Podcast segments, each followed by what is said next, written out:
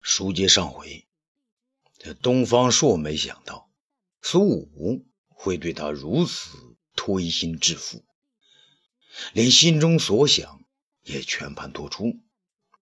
不过呀，他还是以长辈的身份说：“贤侄啊，谢谢你的提醒哈。可是我们为人多想一点他的好处，他的难处，这样就不会把他当恶人看待。”也许他就能像好人一样看重自己。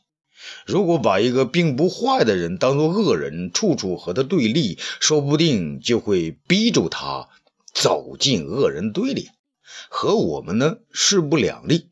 这可是我东方朔做人几十年遇到不少坎坷后的真心话。这苏武点点头啊，他觉得东方朔这个人呐。呃，这么待人，有点像儒者。对了，皇上都说了，东方朔是个杂家，是个集大成者。我苏武能随他共事，也是三生有幸啊。正在这时呢，三匹剑骑从山后飞驰而来，他们分明是绕匈奴军队从大河边上赶过来的。三匹马呢，愈来愈近，果然是东方朔和苏武日夜盼望的任安将军。苏武叫道：“哎，大人，你看，嗯，任将军回来了。”苏武啊，东方朔也很高兴，拉着苏武便走。好，我们往山下走几步，迎接任安将军。任安呢，还在三十步远之外，就翻身落马。从壕沟中走了过来，他急切的要与东方朔和苏武见面，走得很急。东方朔和苏武本来就在战壕里边，于是便加快了脚步。可是任安走到离东方朔只有十余步时，却走不动了。东方朔呢，急忙上前：“贤侄，你太累了，快快快，坐下歇息一会儿。”任安是觉得有人在扯着他。急忙呢向后转身，不对呀，这后边没有人呐。他在用力前行呢，却是行走不动，好像有一双无形的手在拽着他。东方朔和苏武也觉得奇怪，急忙走过来看个究竟。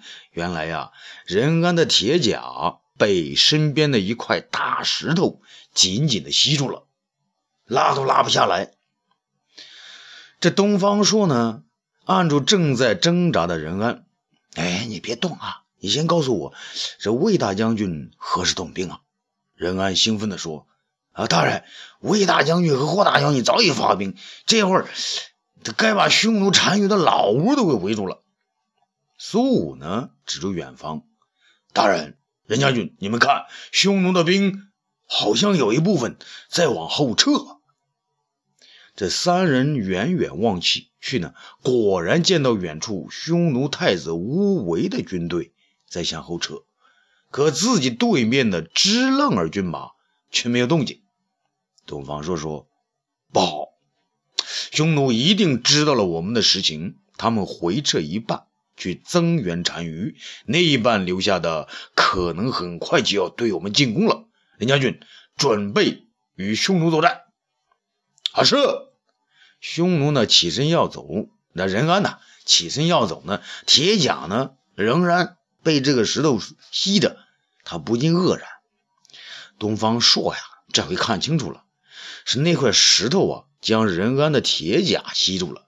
于是他说道：“任安，你把铁甲脱下。”任安呢将铁甲脱下来，果然他可以走开了，而铁甲呢却被吸挂在石头之上。苏武大惊：“东方大人，难道这石头出轨了不成啊？”东方朔大笑：“哈哈哈哈！奇遇奇遇啊！”他忙将自己的剑呢放在石头上，却一点呢也不受阻碍。任安不解地问：“大人，哎，这是怎么回事啊？”东方朔说：“来，呃，把你的这个呃铁盔也摘下来。”任安将自己的铁盔摘下呢，递过去。东方朔呢，将它放于石边，也被石头吸住了。任安呢，大吃一惊：“东方大人，这石头好贵呀！哈哈，你们听着吧，我小时候啊，我师傅呢曾经给我一本叫《山海经》的书，书上说呢，有一种磁石能将铁吸住。在那以后几年，我见到石头就是，可就是没有应验的。后来呢，我在鞋上钉了一块铁，见到石头就往上踏，结果是踏破铁鞋也没找到。如今却是踏破铁鞋无觅处，得来全不费功夫啊！哈哈哈哈！苏武看了看对面，惊叫道：“大人，匈奴剩下的人马在向我们靠近呢。”东方朔看了山下蠕动的军队，镇静地对任安、苏武说：“好，哈哈，我们有仗打了。”苏武呢，却很担心。可是东方大人，我们只有三千人呐，还有一千匹马是不能用的吧？东方朔笑了：“哈哈，这下你就不明白了。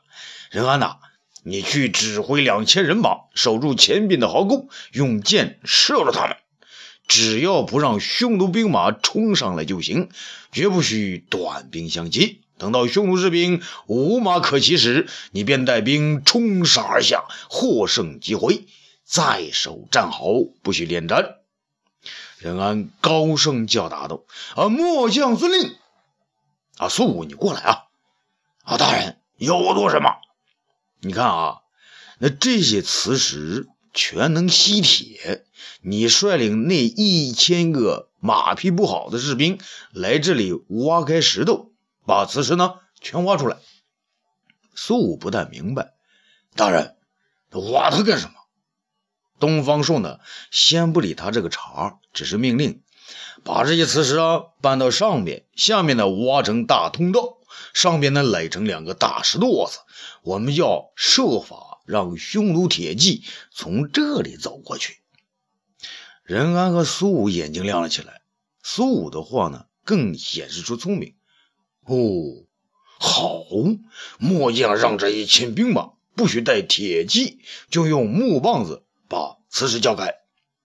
东方朔看着他们，会意的点了点头。你的这大约在中午以后。匈奴支楞儿果然派军攻打东方朔的山头，他的先头部队五千人冲了过来，可是呢，却被任安以乱石和箭雨击退三回，人马损失一堆呀！支楞儿大怒，亲自率领全部兵马来到山前。山顶上呢，只见卫青大旗在两堆高石中间飘扬，而旗下站着一个。高个子文人，身穿布衣，手持长剑。支楞儿停下马来，远远的喊道：“那、那、那旗下的人可是冒充魏京的神道东方朔？”东方朔却笑了起来：“哈哈，正是你爷爷！这浪儿，你还不快点回家救老爹，在这儿和爷爷嚷嚷个啥？”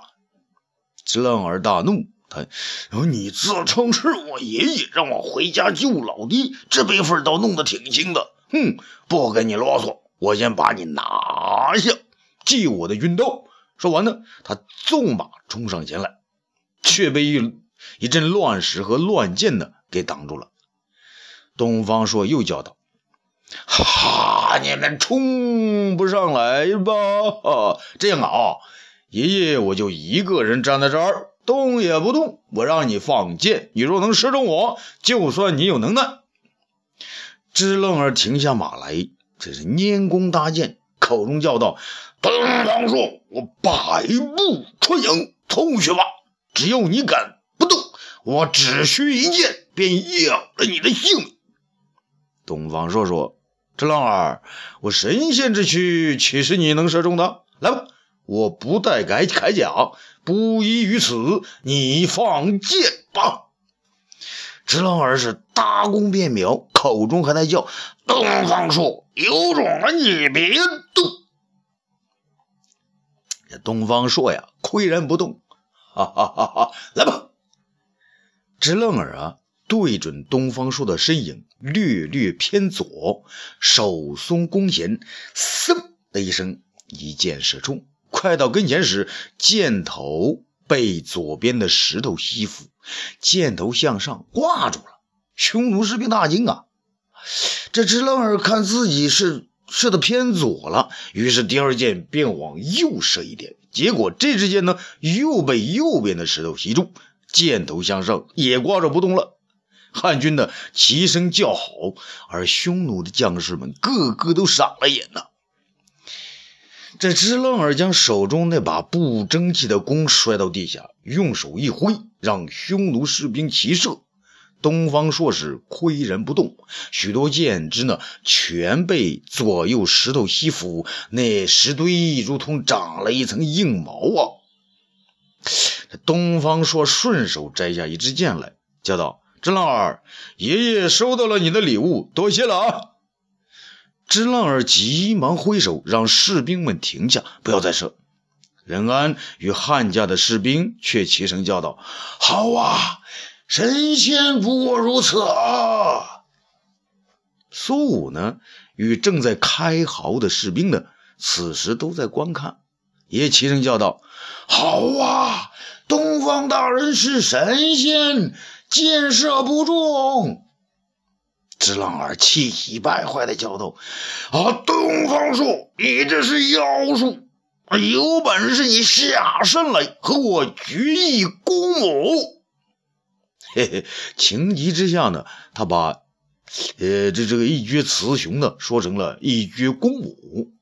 东方朔笑道：“哈哈，真浪儿，我一共三千人马，你以三万之众恃强凌弱，还说我不算本领。”东，这只愣儿呢，想引他下山，便问：“你说我人马太多？那好，你说我用多少人马与你对阵？”你才出来呢？那别看我兵马三千，却能对付你一万。只狼儿，你选出一万兵马，到山下的草地上摊开阵势，我便下山与你决一公母。这只浪儿想了一下，哎，只要你下山，我就是三千对三千，那也也不怕你啊。那好，君子一言，驷马难追。说完呢。他指挥部队呢向后退去，退到山脚的一块开阔地带，布成阵势，然后对身边的两员偏将说：“你们各率一万人马回营休息，看我用一万人马擒制幽人。”一个匈奴偏将说：“啊，将军，你别中了他的奸计哦！”支冷儿大怒：“我说，我这一万铁骑，马最精良，别说他三千人、三万人，有何惧难？”二将军不将军不得已啊，各领兵马离去。这个时候啊，日已西斜。东方朔看到这情景，便叫道：“好，支冷儿，你还真有胆量。不过今天太晚了，咱们明天再打吧。”汉军的一片笑声，支冷儿大怒啊，狂叫道：“东方朔，你骗人！是你见到我这一万铁骑害怕了吧？”东方朔却说：“哈哈，我是担心你的人马肚子太饿，没力气与我打仗哦。”少废话，你到底敢不敢出来？东方朔呢，走了出来。这浪儿，我想呢，一个人和你一万人对阵，你敢玩吗？这只愣儿不相信自己的耳朵啊！你胡说！只愣儿去呃，东方朔却叫道：“这浪儿，我不骗你啊！你让你那一万人的歇歇脚，马喝喝水，我一个人下山与你决一公母。”呵呵，只愣儿乐了。要说单打独斗，很少人是我的对手。于是他笑道：“好啊，东方朔，大丈夫说话算数。”说完呢，他手指匈奴士兵：“你们下马休息，让马儿吃草，看我一个人来拿这个狂人。”这匈奴士兵打了半天呢，也早就想歇歇了。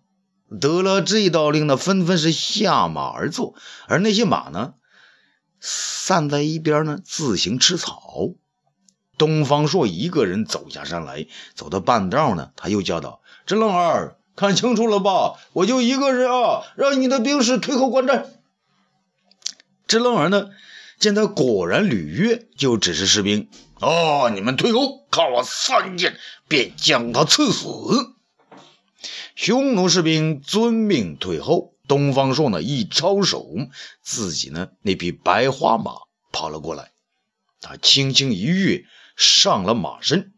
然后呢，长剑一举，早有一千匹母马被放了出来。支浪儿吃惊地问：“啊，你怎么带这么多马出来了？”东方朔笑了：“支棱儿，那你有一万匹马在身边，多气派呀！我只带一千匹来为我助阵，你就害怕了？”支棱儿呢，哈哈大笑。哦，从古到今，本将军还没听说过两个人只带着马来打仗的。这回算是长了见识了。东方朔呢，更不答话，纵马前来与之对剑。他的一把宝剑是电闪风声，招招吉利，刺的支楞儿只有招架之功。支楞儿定下神来呢，也以快剑相敌，二人打了五六十个回合，是。不分胜负。这两军的将士啊，一边是在壕中观战，一边是在地上站着观赏，而两军之马却不分阵线呢，他混在一起吃草。匈奴的马全是公马，转眼之间便认出对面山上下来的全是母马呀。于是他们也激起了长期压抑的豪情，有一部分呢。开始爬上汉军马的后身，而其他的马呢，也纷纷骚动。东方朔向马群看了一眼，于是卖了一个破绽，让支楞儿跟进。东方朔躲过其剑，从侧面轻轻一砍，将支楞儿那剑砍为两截。支棱儿一惊，东方朔用剑逼住了他的咽喉。东方朔说：“支棱儿。”这下我知道了哦，你为什么带一万匹公马来？原来你是母的。支棱儿叫道：“啊，东方朔，要杀就杀，不要羞辱我！”哈哈哈哈哈！支棱儿，我先不杀你，我要让你知道，我带来的一千匹马全是母的，就我一个是公的。支棱儿还没明白他的意思，只是叫道。呃，东方朔，少废话，你就动手吧。东方朔大笑啊，哈哈哈！公的杀母的，太没意思。你快回去给你的士兵收拾吧。说完呢，放下剑，将支楞儿走开。这支楞儿不明白的看着他，往回策马。双方的士兵呢，也看呆了，不知怎么回事。东方朔呀，突然一个呼哨，自己策马。便往回奔了，他所带来的母马呢，见此信号呢，纷纷跟随奔走。而匈奴的弓马呢，岂能半途而废啊？他们全力追赶，那没有发情的也趋之若鹜。一阵马蹄疾鸣，转眼之间，全部随东方朔进了南边的山涧。匈奴士兵们这回呀，呵呵，高叫道。啊！我们的马，我们的马呀！任安啊，这时站了起来，大声叫道：“啊，匈奴的马没了，快上马，杀呀！”这汉军两千人的从壕沟是跃马而出，匈奴士兵丢盔弃甲，抱头鼠窜。呃，欲知后事如何，咱们下次接着说。